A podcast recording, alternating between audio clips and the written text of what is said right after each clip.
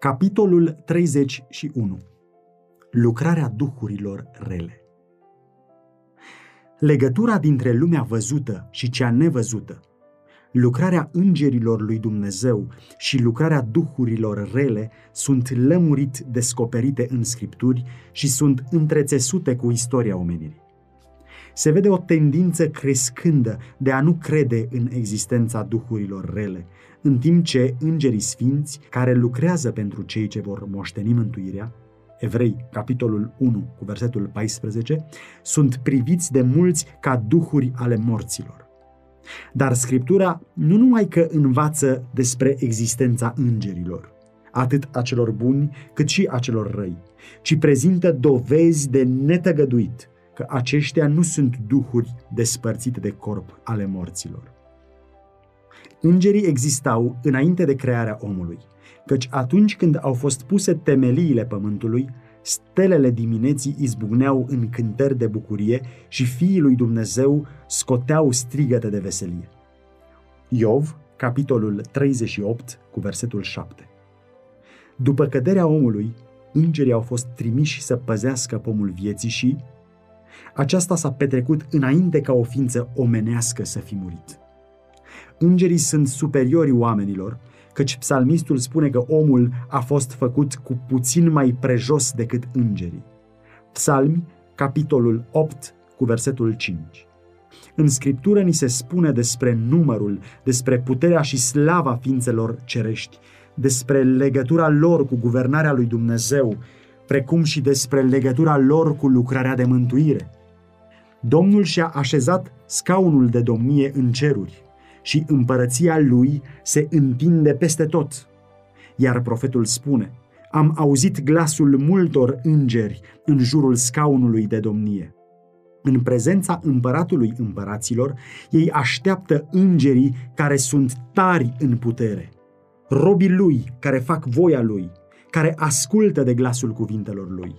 Psalmi, capitolul 103, versetele de la 19 la 21.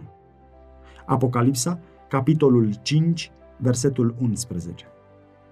Zece mii de ori, zece mii și mii de mii erau solii cerești pe care i-a văzut profetul Daniel. Apostolul Pavel a declarat că sunt o mulțime nenumărată. Daniel, capitolul 7, cu versetul 10. Evrei, capitolul 12, cu versetul 22. Ca soli ai lui Dumnezeu, ei aleargă ca un fulger de lumină. Ezechiel, capitolul 1, cu versetul 14. Atât de strălucitoare este slava lor și atât de iute este zborul lor. Fața îngerului care s-a arătat la mormântul Mântuitorului era ca lumina, iar îmbrăcămintea lui era albă ca zăpada, ceea ce i-a făcut pe păzitori să tremură de spaimă și au rămas ca niște morți. Matei, capitolul 28, versetele 3 și 4. Când Sanherib, asirianul cel îngânfat, l-a hulit și l-a blestemat pe Dumnezeu și l-a amenințat pe Israel cu distrugerea, chiar în noaptea aceea a venit îngerul Domnului și a lovit tabăra asirienilor, omorând 185 de mii. Și au fost uciși toți bărbații puternici și de valoare, conducătorii și căpeteniile din armata lui Sanherib. Astfel s-a întors rușinat în țara lui. Doi împărați, capitolul 19 cu versetul 35. Doi cronici, capitolul 32 cu versetul 21. Îngerii sunt trimiși în misiuni de har la copiii lui Dumnezeu. Astfel, la Avram au fost trimiși cu făgăduința binecuvântării. La porțile Sodomei, pentru a salva pe Lot cel drept de sub condamnarea groaznică. La Ilie, când era gata să piară de slăbiciune și de foame în pustie. La Elisei, având care și cai de foc care au înconjurat mica cetate care era asediată de dușmani. La Daniel, când căuta înțelepciune divină la curtea regelui păgân sau când a fost dat pradă leilor. La Petru, amenințat cu moartea în închisoarea lui Irod, la prizonierii din Filip, la Pavel și la tovarășii lui, în noaptea furtunii pe mare, să deschidă mintea lui Corneliu pentru a primi Evanghelia, pentru a-l trimite pe Petru cu o solie a mântuirii la acel străin dintre neamuri. În felul acesta, îngerii sfinți au slujit în toate viacurile poporului lui Dumnezeu. Un înger păzitor este rânduit pentru fiecare urmaș al lui Hristos. Acești veghetori cerești îl ocrotesc pe cel drept de puterea celui rău. Acest lucru l-a recunoscut satana atunci când a spus Oare degeaba se teme Iov de Dumnezeu? Nu l-ai ocrotit tu pe el, casa lui și tot ce este al lui? Iov, capitolul 1, versetele 9 și 10. Instrumentul prin care Dumnezeu îl ocrotește pe poporul său este prezentat în cuvintele psalmistului. Îngerul Domnului tăbărăște în jurul celor ce se tem de el și scapă din primejdie. Psalmi, capitolul 34, versetul 7. Vorbind despre cei care cred în el, Mântuitorul spunea, Feriți-vă să nu defăimați nici măcar pe unul din acești micuți, căci vă spun că îngerii lor în ceruri văd pururea în fața Tatălui. Matei, capitolul 18, cu versetul 10. Îngerii rânduiți să slujească pentru copiii lui Dumnezeu au totdeauna intrare în prezența sa. În felul acesta, poporul lui Dumnezeu, expus puterii amăgitoare și răutății neadormite ale prințului întunericului și în lupta cu toate puterile răului, este asigurat de paza neîncetată a îngerilor cerești. Această asigurare nu este dată fără să fie nevoie. Dacă Dumnezeu le-a dat copiilor săi făgăduința harului și a ocrotirii, a făcut aceasta pentru că există forțe puternice ale răului cărora trebuie să le facă față. Forțe numeroase, hotărâte și neobosite ale acelor puteri și răutăți de care nimeni nu trebuie să fie neștiutori sau să nu țină seama de ele. Spiritele rele, la început create fără păcat, erau egale în natură, putere și slavă cu ființele sfinte, care acum sunt sole lui Dumnezeu.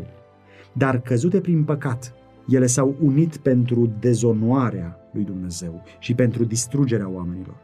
Unite cu satana și răzvrătite și aruncate din ceruri odată cu el, au colaborat cu el de-a lungul viacurilor în lupta împotriva autorității divine. În scriptură se spune despre confederația și despre conducerea lor, despre diferitele lor categorii, despre inteligența și despre viclenia lor și despre planurile lor răutăcioase împotriva păcii și fericirii oamenilor. Istoria Vechiului Testament prezintă în diferite împrejurări descrieri cu privire la existența și lucrarea lor, dar duhurile rele și-au manifestat puterea în modul cel mai izbitor, mai ales în timpul când Hristos a fost pe pământ. Hristos venise să îndeplinească planul întocmit pentru mântuirea omului, dar satana s-a hotărât să-și susțină dreptul de a stăpâni lumea. El reușise să întemeieze idolatria în toate părțile pământului, în afară de țara Palestinei. În singura țară care nu se supusese ispitei, Hristos a venit să răspândească asupra oamenilor lumina cerului. Aici își disputau supremația două puteri rivale. Isus și-a întins brațul iubirii, invitându-i pe toți aceia care voiau să găsească iertare și pace în el. Oștile întunericului au văzut că nu aveau puteri nelimitate și au înțeles că, dacă misiunea lui Hristos avea să fie încununată de succes, stăpânirea lor avea să se încheie în curând. Satana răgnea ca un leu înlănțuit și folosea puterea cu îndrăzneală atât asupra corpurilor, cât și asupra sufletelor oamenilor.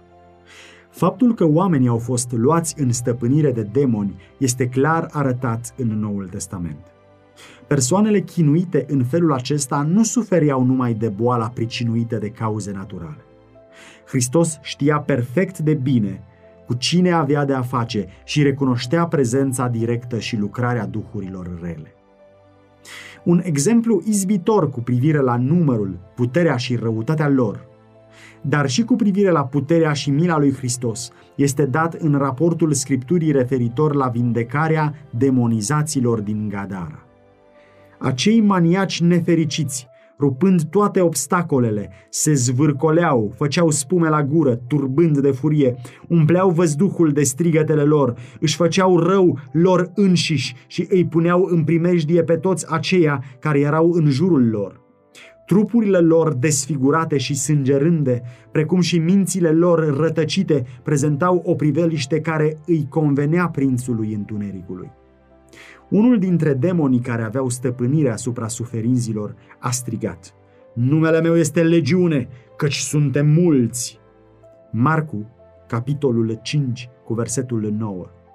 În armata romană, o legiune era formată din 3 până la 5.000 de oameni. Și oștile lui satana sunt împărțite în grupe și o singură grupă care aparțineau acești demoni număra numai puțin decât o legiune.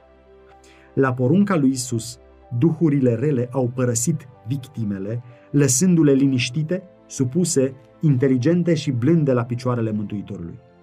Demonilor le-a fost îngăduit să arunce o turmă de porci în mare, dar, pentru locuitorii Gadarei, pierderea acestora a cântărit mai mult decât binecuvântările pe care Hristos le revărsase, așa că vindecătorul divin a fost rugat să-i părăsească. Acesta a fost rezultatul pe care satana a dorit să-l obțină. Aruncând vina pentru pierderea lor asupra lui Isus, el a trezit temerile egoiste ale poporului și i-a împiedicat să asculte cuvintele sale. Satana îi acuză continuu pe creștini ca fiind cauza pierderii, a nenorocirii și a suferinței, în loc să lase ca mustrarea să cadă asupra aceluia care o merită, asupra lui și a agenților lui. Dar planurile lui Hristos n-au fost zădărnicide. El a îngăduit ca duhurile rele să distrugă turma de porci, ca o mustrare pentru iudeii care creșteau aceste animale necurate pentru câștig. Dacă Hristos nu i-ar fi împiedicat, demonii ar fi aruncat în mare nu numai porcii, ci și pe păzitorii și pe proprietarilor. Ocrotirea atât a păzitorilor cât și a stăpânilor se datorase numai puterii sale folosită din milă pentru scăparea lor. Mai mult decât atât, acest eveniment a fost îngăduit să aibă loc pentru ca ucenicii să poată fi martori ai puterii crude a lui satana, atât asupra omului, cât și a animalelor. Mântuitorul dorea ca urmașii săi să-l cunoască pe vrășmașul pe care aveau să-l întâlnească pentru a nu fi amăgiți și biruiți de planurile lui. Voia sa era, de asemenea, ca oamenii din regiunea aceea să vadă puterea sa de a rupe robia lui satana și de a-i elibera pe captivi. Iar când Isus însuși avea să plece, bărbații aceia eliberați într-un mod atât de minunat rămâneau să vestească mila binefăcătorului lor. În scripturi mai sunt redate și alte împrejurări asemănătoare – Fica femeii sirofeniciene era chinuită grozav de un demon pe care Isus l-a alungat prin cuvântul său. Marcu, capitolul 7, versetele de la 26 la 30. Un stăpânit de un demon orb și mut. Matei, capitolul 12, cu versetul 22. Un tânăr care avea un duh mut, care deseori îl arunca în foc și în apă pentru a-l distruge. Marcu, capitolul 9, versetele de la 17 la 27. Demonizatul care era chinuit de un duh al unui demon necurat a tulburat liniștea sabatului în sinagoga din Capernaum. Luca, al patrulea capitol, versetele de la 33 la 36. Toți aceștia au fost vindecați de Mântuitorul milostiv. Aproape în fiecare împrejurare, Hristos s-a adresat demonului ca unei ființe inteligente, poruncindu-i să iasă din victimă și să nu o mai chinuiască. Închinătorii de la Capernaum, văzând marea sa putere, au fost uimiți și vorbeau între ei spunând, ce înseamnă lucrul acesta? El poruncește cu stăpânire și cu putere duhurilor necurate și ele ies afară? Luca, al patrulea capitol, versetul 36. Cei posedați de duhuri rele sunt de obicei reprezentați ca fiind într-o stare de mare suferință. Cu toate acestea, sunt și excepții de la această regulă. Pentru a avea putere supranaturală, unii primeau influența satanică. Aceștia, desigur, nu aveau lupte cu demonii. Din această categorie erau acei care aveau duhul ghicirii, Simon Magul, Elima Vrăjitorul și femeia aceea care s-a luat după Pavel și Sila la Filipi.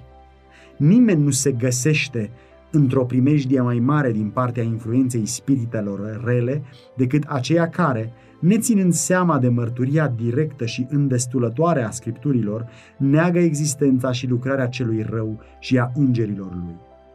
Atâta vreme cât suntem în necunoștință cu privire la șiretlicurile lui, ele au un câștig aproape de necrezut. Mulți iau seama la sugestiile lor, în timp ce cred că urmează îndemnul propriei înțelepciuni. Pentru motivul acesta, pe măsură ce ne apropiem de încheierea timpului, când satana va lucra cu cea mai mare putere pentru a amăgi și a distruge, el răspândește pretutindeni credința că nu există. Aceasta este metoda lui de a se ascunde pe sine și modul lui de lucru. De nimic nu se teme atât de mult marele amăgitor ca de faptul că îi vom cunoaște planurile și a ascuns atât de bine adevăratul caracter și scopurile, încât a făcut să fie reprezentat în așa fel ca să nu provoace nici o emoție deosebită în afară de batjocură sau nemulțumire. Îi place să fie descris ca o ființă caragioasă sau ca o ființă respingătoare, jumătate animal și jumătate om – îi place să-și audă numele folosit în glumă și bat jocură de către aceia care se socotesc inteligenți și cunoscători.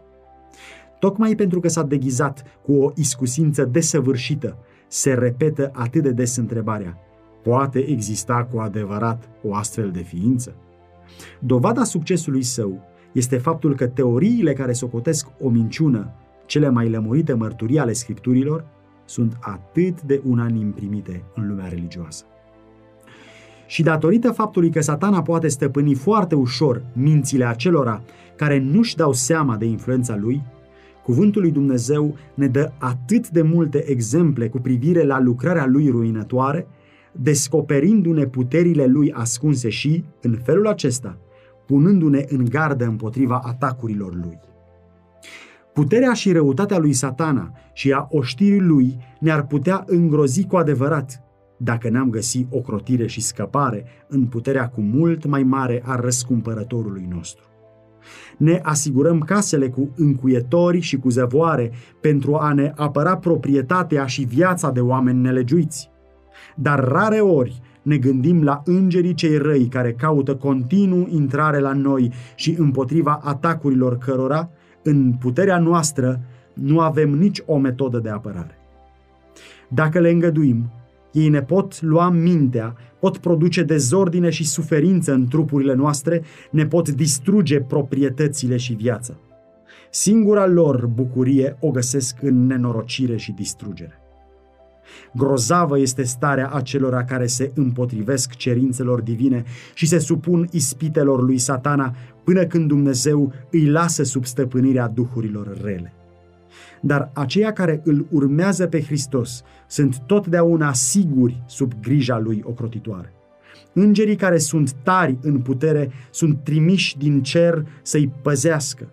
Cel nelegiuit nu poate trece de paza pe care Dumnezeu a pus-o în jurul poporului său.